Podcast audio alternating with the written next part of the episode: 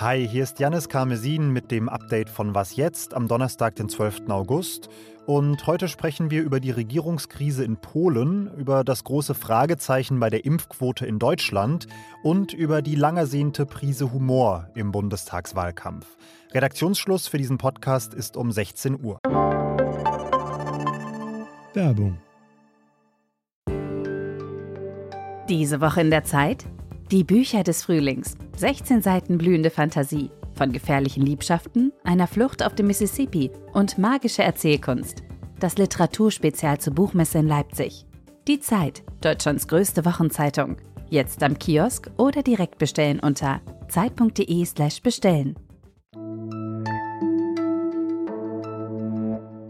Unsere östlichen Nachbarn in Polen haben ein paar ja, turbulente Tage hinter sich, muss man sagen. Vorgestern ist einer der Koalitionspartner aus der Regierung unter Führung der Peace-Partei ausgetreten. Es gab landesweit Proteste. Und zwar, unter anderem zumindest, wegen eines neuen Mediengesetzes. Unternehmen, besagt dieses Gesetz, die nicht aus dem europäischen Wirtschaftsraum kommen, dürfen künftig nur noch Minderheitsanteile an polnischen Medien halten. Das gab einigen Ärger und zu diesem Chaos in unserem Nachbarland spreche ich jetzt mit einem Kollegen, der Polen schon ganz lange für Zeit Online beobachtet. Ulrich Krökel nämlich. Hallo. Hallo Janis. Ulrich, sprechen wir erstmal über dieses Mediengesetz. Warum ist das denn so ein extremer Aufreger in Polen? Also Unternehmen außerhalb des europäischen Wirtschaftsraums, konkret bezieht sich das auf ein Unternehmen, nämlich den sehr populären Fernsehsender TVN mit einem ähm, sehr wichtigen Nachrichten, politischen Nachrichtenkanal TVN24, der indirekt im Besitz einer US, äh, eines US-Konzerns Discovery ist. Ähm, und auf genau diesen ähm, äh, Sender zielt das Gesetz. Der soll im Grunde ja mundtot gemacht werden, um es mal ähm, ja ganz ganz scharf zu formulieren. Also der soll aus weil er weil er so regierungskritisch ist. Ne? Genau, weil der oppositionsnah und regierungskritisch ist und ähm, das also man kann ja sehr darüber diskutieren, wie groß ausländische Beteiligungen an Medienunternehmen im Inland sein dürfen. Aber dieses Gesetz zielt ganz, äh, ganz genau auf einen, einen Fernsehsender, der eben mundtot gemacht werden soll. Und deswegen wird das als Frontalangriff auf die Pressefreiheit in Polen gewertet. Und das ist ja auch nicht der erste. Jetzt war das Mediengesetz sozusagen der letzte Tropfen auf den Stein, der die Regierung hat zerbrechen lassen. Es ist einer der kleineren Koalitionspartner ausgetreten und jetzt hat die Regierungskoalition keine Mehrheit mehr im Parlament. Das Mediengesetz ist jetzt trotzdem durchgegangen mit Stimmen aus anderen Fraktionen, aber die Frage stellt sich ja jetzt schon, ob die PiS versuchen wird, auch weiterhin als Minderheitsregierung durchzuhalten oder stehen da Neuwahlen an? Ja, es gibt da noch eine dritte Möglichkeit, die uns aus, in Deutschland nicht so, äh, so nahe ist, ähm, nämlich den, den Übertritt einzelner Abgeordneter aus anderen Fraktionen äh, in, die, in die Regierungsfraktion. Ähm, also das ist in Polen schon seit vielen Jahren gar nicht so unüblich, dass einzelne Abgeordnete, wenn sie die entsprechenden Log-Angebote von den Mächtigen bekommen, dann einfach ihre Fraktion, ihre Partei auch verlassen und äh, hinüberwechseln ins Regierungslager. Ähm, und genau das scheint also auch das Modell zu sein, das die Peace jetzt äh, versuchen wird. Ähm, Im Endeffekt wird es dann wohl auf so eine Art formale Minderheitsregierung ähm, hinauslaufen, die aber dann doch über relativ stabile äh, Mehrheiten äh, verfügt, allerdings weiterhin sehr knappe Mehrheiten. Und ähm, ja, du hörst daran schon, ähm, ist es durchaus die Frage, wie lange so ein Modell ähm, dann tragfähig ist. Und deswegen würde ich Neuwahlen nicht ausschließen.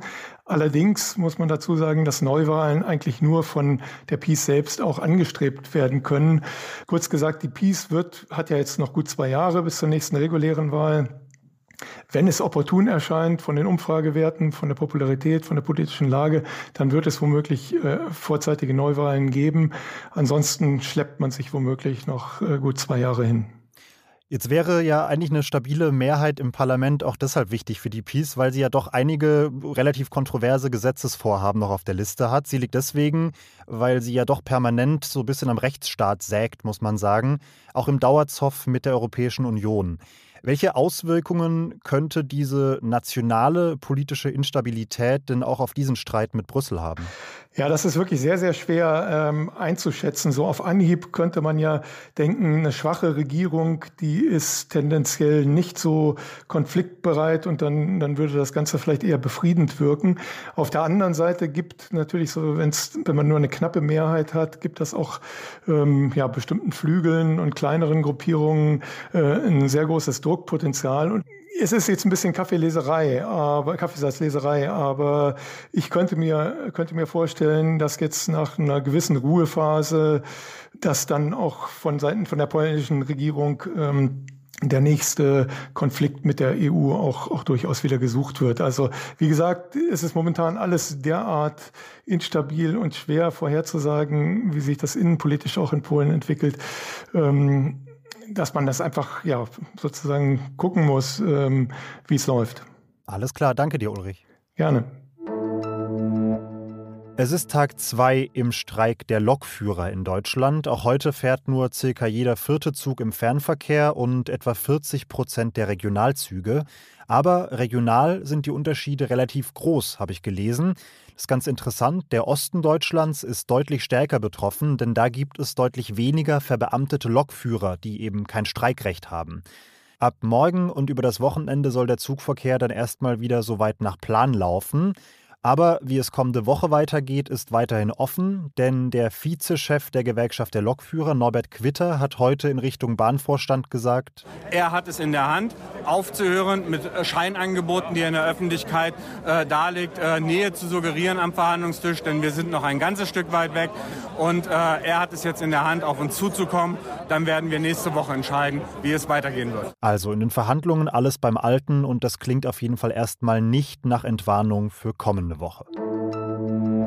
Seit dieser Woche gibt es Zweifel an der Impfquote in Deutschland. Es hieß ja bislang, dass ungefähr so gut 60 Prozent der Menschen in Deutschland mindestens einmal geimpft worden seien. Die Zahl basiert auf Meldungen von Impfzentren, Arztpraxen, Krankenhäusern.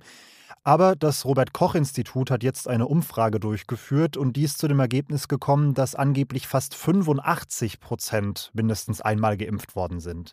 Das ist schon ein ziemlich fetter Unterschied und deshalb hat heute der Verband der Intensivmedizinerinnen und Mediziner heute gefordert, dass die Impfquote nochmal systematisch überprüft werden sollte. Denn die Zahl hat ja durchaus Gewicht, auch politisch, weil die Politik ja auch anhand der Impfquote wichtige Entscheidungen trifft über Lockerungen, über Verschärfungen, wie auch immer. Vermutet wird, dass die tatsächliche Quote wahrscheinlich irgendwo dazwischen liegt, zwischen diesen beiden Zahlen, denn beide Erhebungsmethoden haben so ihre Schwachstellen. Bei der Umfrage des RKI machen möglicherweise einfach mehr Leute mit, die Impfungen eher positiv gegenüberstehen und sich impfen lassen und wahrscheinlich weniger die Impfgegner. Das sorgt natürlich für statistische Unschärfen.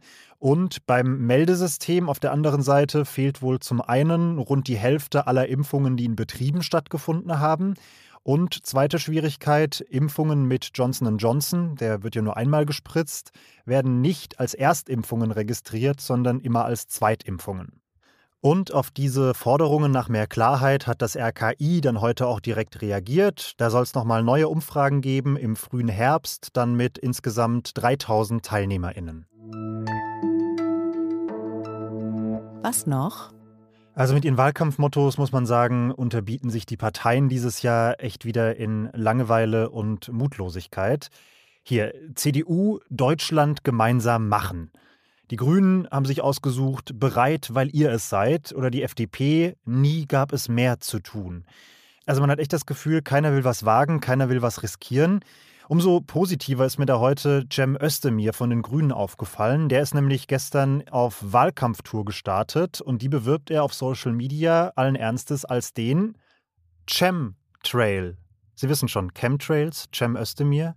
Kann man Schwachsinn finden. Ich persönlich bin froh über ein bisschen Humor in diesem seltsamen Wahlkampf. Und eigentlich muss man auch sagen, das ist gar kein so schlechter Ansatz, um noch so ein paar Stimmen bei den Querdenkern einzusammeln. Und mit diesem Hammer-Gag endet diese Folge von Was jetzt? Pia Rauschenberger sitzt schon an der Ausgabe für morgen früh. Weitere Wortwitze, aber auch normales Feedback können Sie uns gerne an wasjetzt.zeit.de schicken. Ich bin Janis Karmesin und ich sage ciao.